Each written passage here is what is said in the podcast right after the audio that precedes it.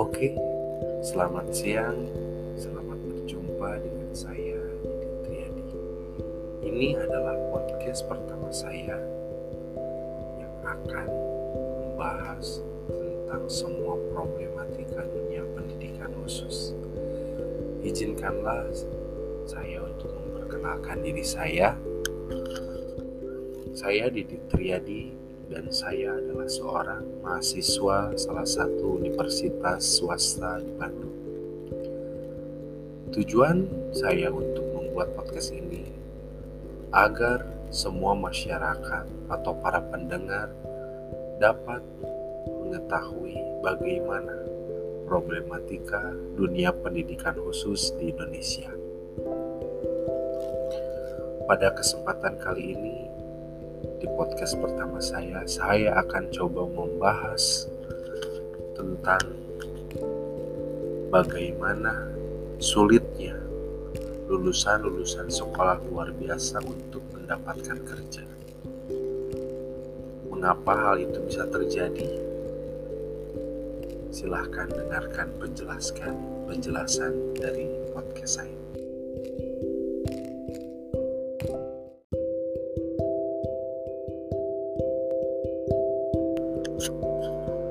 Oke, yang pertama mungkin saya akan coba menjelaskan sedikit tentang bagaimana dunia pekerjaan atau dunia usaha untuk anak-anak berkebutuhan khusus. Perlindungan kesempatan kerja bagi penyandang khusus diakui oleh Undang-Undang Nomor 13 Tahun 2003 Pasal 5 dan secara tegas dalam Pasal 28 Undang-undang tersebut berbunyi bahwa pengusaha harus mempekerjakan sekurang-kurangnya satu orang penyandang cacat yang memenuhi persyaratan jabatan dan kualifikasi pekerjaan pada perusahaan untuk setiap 100 orang pekerja pada perusahaannya. Namun sayangnya undang-undang ketenaga, ketenaga kerjaan tersebut kurang terimplementasikan dengan baik di lapangan banyak perusahaan mengindahkan undang-undang tersebut sehingga penyandang disabilitas masih tidak leluasa dalam mencari pekerjaan. Para penyandang disabilitas pun meradang. Mereka menganggap para pengusaha mengabaikan amanat rakyat dan mengebiri hak-hak Para pengusaha tidak mau dituduh begitu saja, mereka pun berargumen bahwa di dunia kerja harus diisi oleh orang-orang yang kompeten dan fisik yang baik atau prima. Jika kaum disabilitas tidak memiliki kualifikasi keduanya atau salah satunya, maka otomatis mereka tidak akan bisa diterima di dunia pekerjaan. Keduanya sampai saat ini masih saling berhadapan mempunyai argumentasi sendiri untuk saling membenarkan prinsip dan pandangan masing-masing.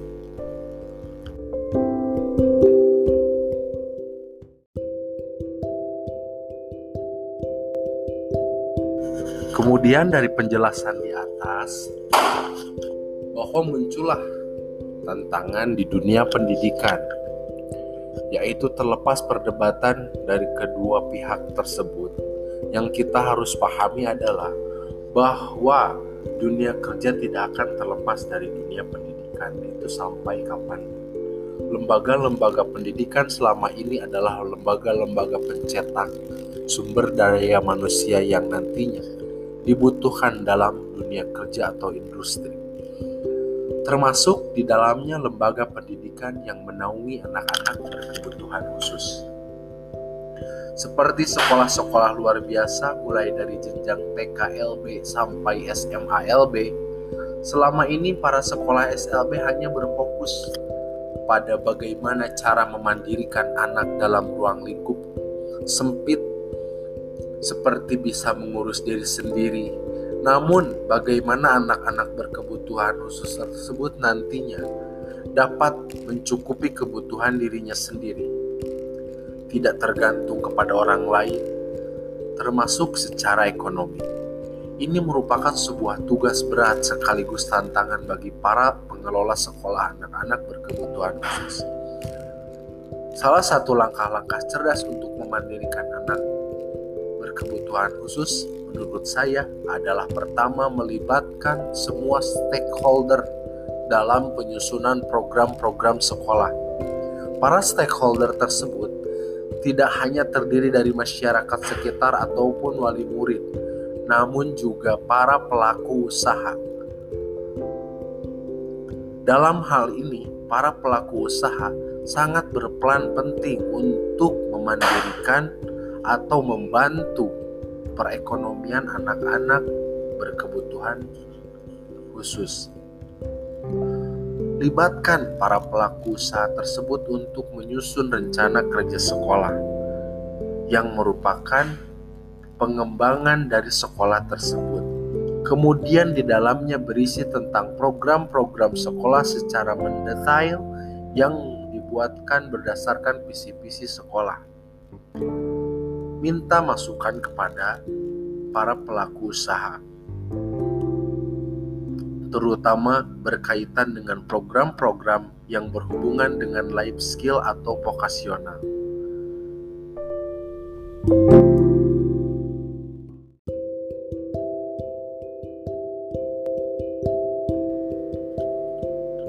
Sebetulnya saya sudah mengundang guru dari sebuah SLB swasta di daerah Kabupaten Cianjur yang tepatnya berletak di Kecamatan Ciranjang yaitu SLB Permata Ciranjang yang mana di sana ada salah seseorang guru yang sudah melanglang buana dengan pengalaman yang beliau sudah dapatkan.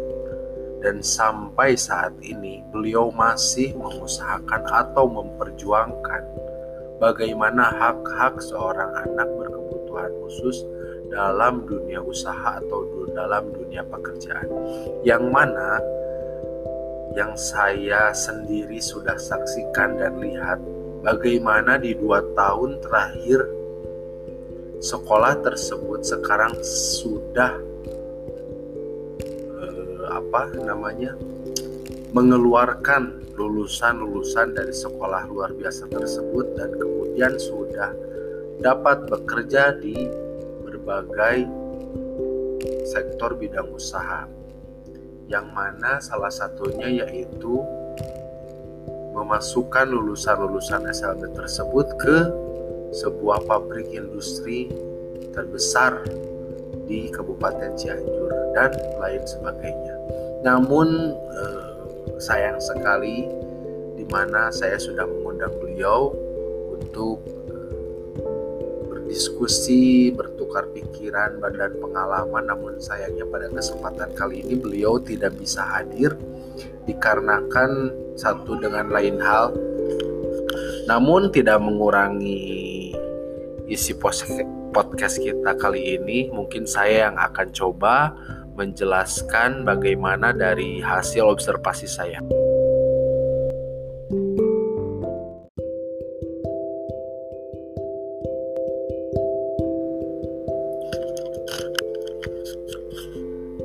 Kemudian, apa sih yang menjadi permasalahan utama sehingga anak sekolah luar biasa ini sulit untuk mendapatkan pekerjaan. Dalam hal ini mungkin sangat simpel. Yang pertama, tidak adanya rasa kepercayaan daripada pelaku usaha terhadap anak-anak sekolah luar biasa, sehingga menyebabkan terputusnya komunikasi beberapa pelaku usaha untuk mempekerjakan anak-anak sekolah luar biasa ini di tempat usahanya mereka. Dengan anggapan bahwa anak sekolah luar biasa ini akan menjadi beban terhadap usaha-usaha yang mereka jalankan. Dengan cara tidak mengambil resiko untuk memperkerjakan anak sekolah luar biasa dan lebih memilih mempekerjakan anak-anak normal pada umumnya sehingga dapat memajukan usaha-usaha yang dijalankan oleh para pelaku usaha tersebut. Padahal di awal kita sudah menjelaskan bahwa undang-undang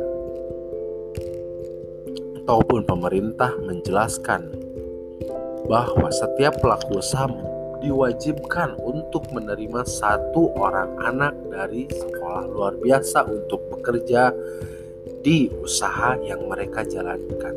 Namun, dengan permasalahan demikian, para pelaku usaha ini tidak mau mengambil resiko dan tetap menerima anak-anak normal pada umumnya untuk menjalankan usaha yang dijalankan oleh para pelaku usaha tersebut. Dan kemudian, kenapa hal tersebut bisa terjadi? Mungkin menurut saya, karena kurangnya komunikasi antara pelaku usaha dan sekolah luar biasa yang setiap tahunnya mengeluarkan anak-anak berkebutuhan khusus sehingga terjadi miskomunikasi bahwa sebenarnya anak-anak berkebutuhan khusus ini mampu untuk bekerja di berbagai bidang usaha. Tanpa mereka sadari, para pelaku usaha tersebut tidak mengetahui bagaimana anak-anak tersebut di sekolah luar biasa dipersiapkan dengan berbagai program-program yang sudah disusun oleh sekolah tersebut baik itu dalam segi keterampilan ataupun dari segi kognitif anak-anak tersebut. Mereka diajarkan tentang bagaimana berperilaku mandiri, membersihkan diri, kemudian bagaimana cara mengerjakan keterampilan-keterampilan untuk menjadi bekal mereka ketika mereka keluar dari sekolah. Sebagai contoh, bagaimana mereka diajarkan untuk menjahit, kemudian bagaimana cara mereka masak, mengelola keuangan, khususnya eh, untuk sekolah-sekolah yang mempunyai kantin warung-warung kecil. Kemudian bagaimana mereka dilatih untuk bisa memasak, dalam keterampilan tata boga, kriya kayu, bagaimana mereka membuat sebuah hasil karya seni yang bisa dipraktekkan oleh mereka kelak ketika mereka keluar dari sekolah luar biasa tersebut. Namun karena tidak adanya wadah untuk sekolah luar biasa ini mempromosikan kepada pelaku usaha pelaku usaha tersebut maka terjadilah miskomunikasi permasalahan para pelaku usaha tersebut untuk tidak mengambil resiko menerima anak-anak berkebutuhan khusus untuk bekerja di usaha yang mereka jalankan.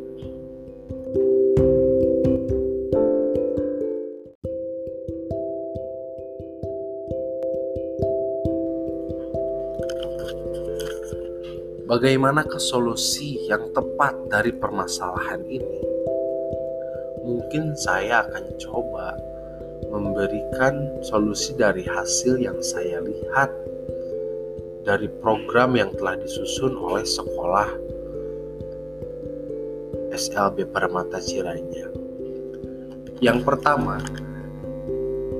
di sekolah luar biasa tersebut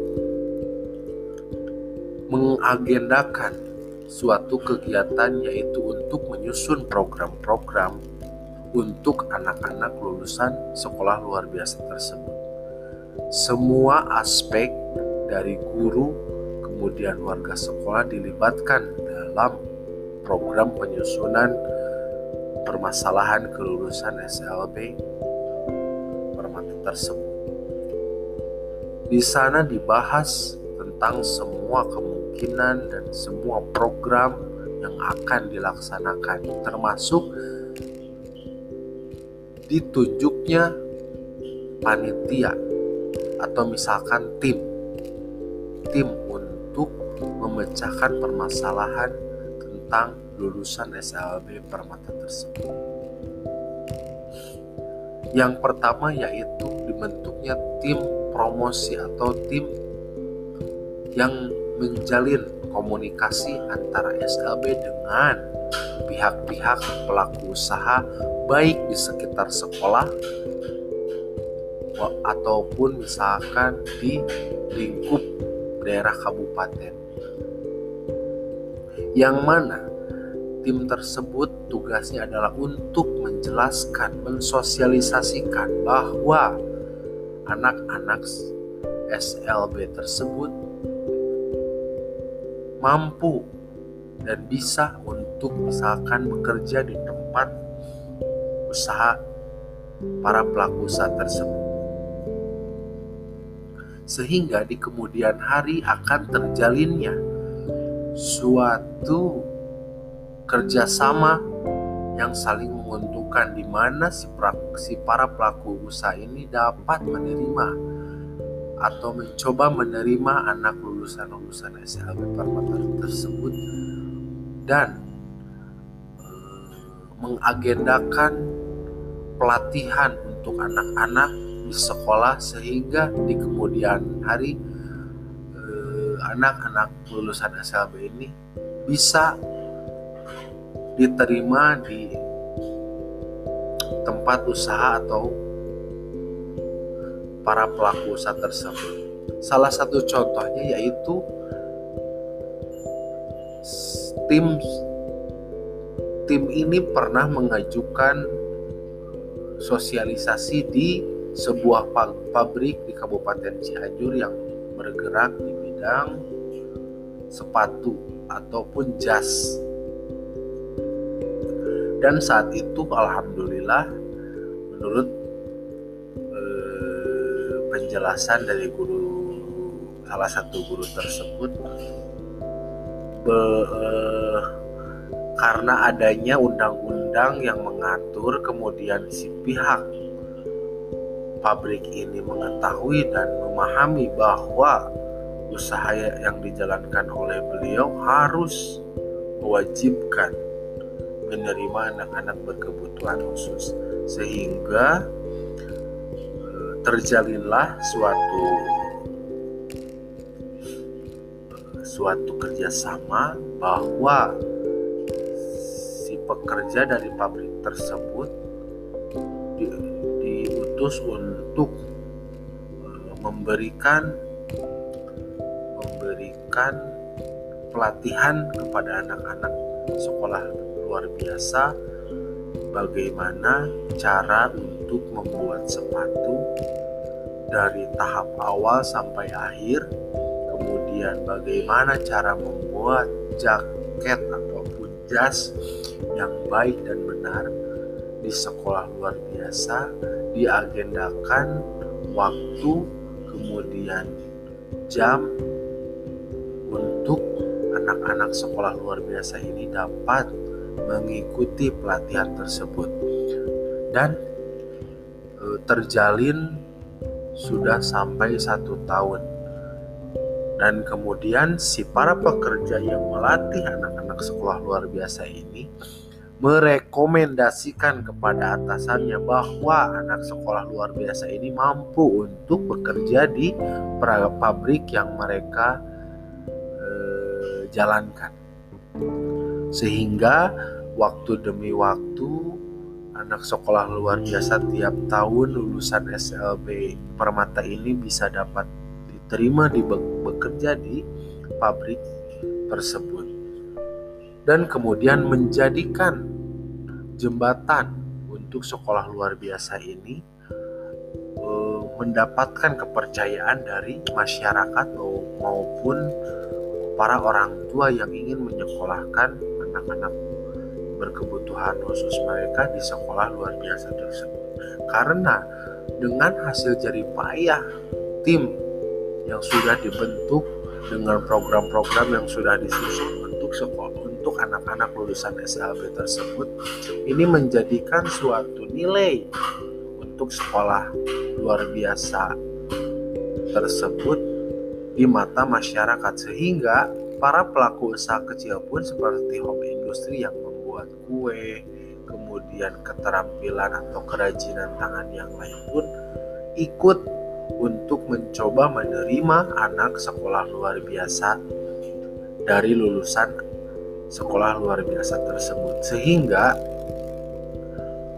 terjalin semua komunikasi yang baik untuk untuk memajukan anak berkebutuhan khusus.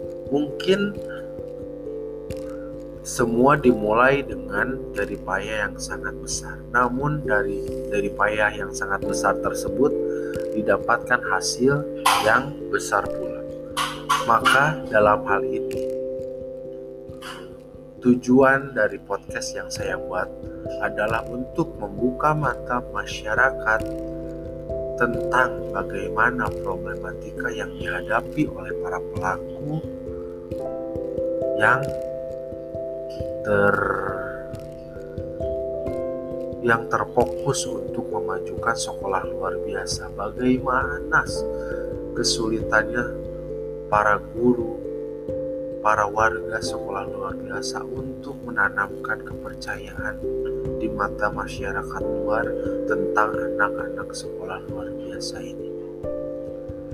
Sehingga masyarakat dan para warga sekolah dapat menjalin komunikasi yang bisa membantu anak-anak berkebutuhan khusus kita untuk bisa mendapatkan hidup yang layak dan mempunyai hak-hak yang sama seperti kita. Terima kasih. Mungkin hasil penjelasan atau diskusi yang saya sampaikan masih banyak kekurangan yang saya harus perbaiki. Namun eh, tidak mengurangi rasa hormat di sini. Saya hanya ingin eh, memberikan pengetahuan atau misalkan memberikan gambaran bahwa masih banyak PR untuk dunia pendidikan di negara kita tercinta.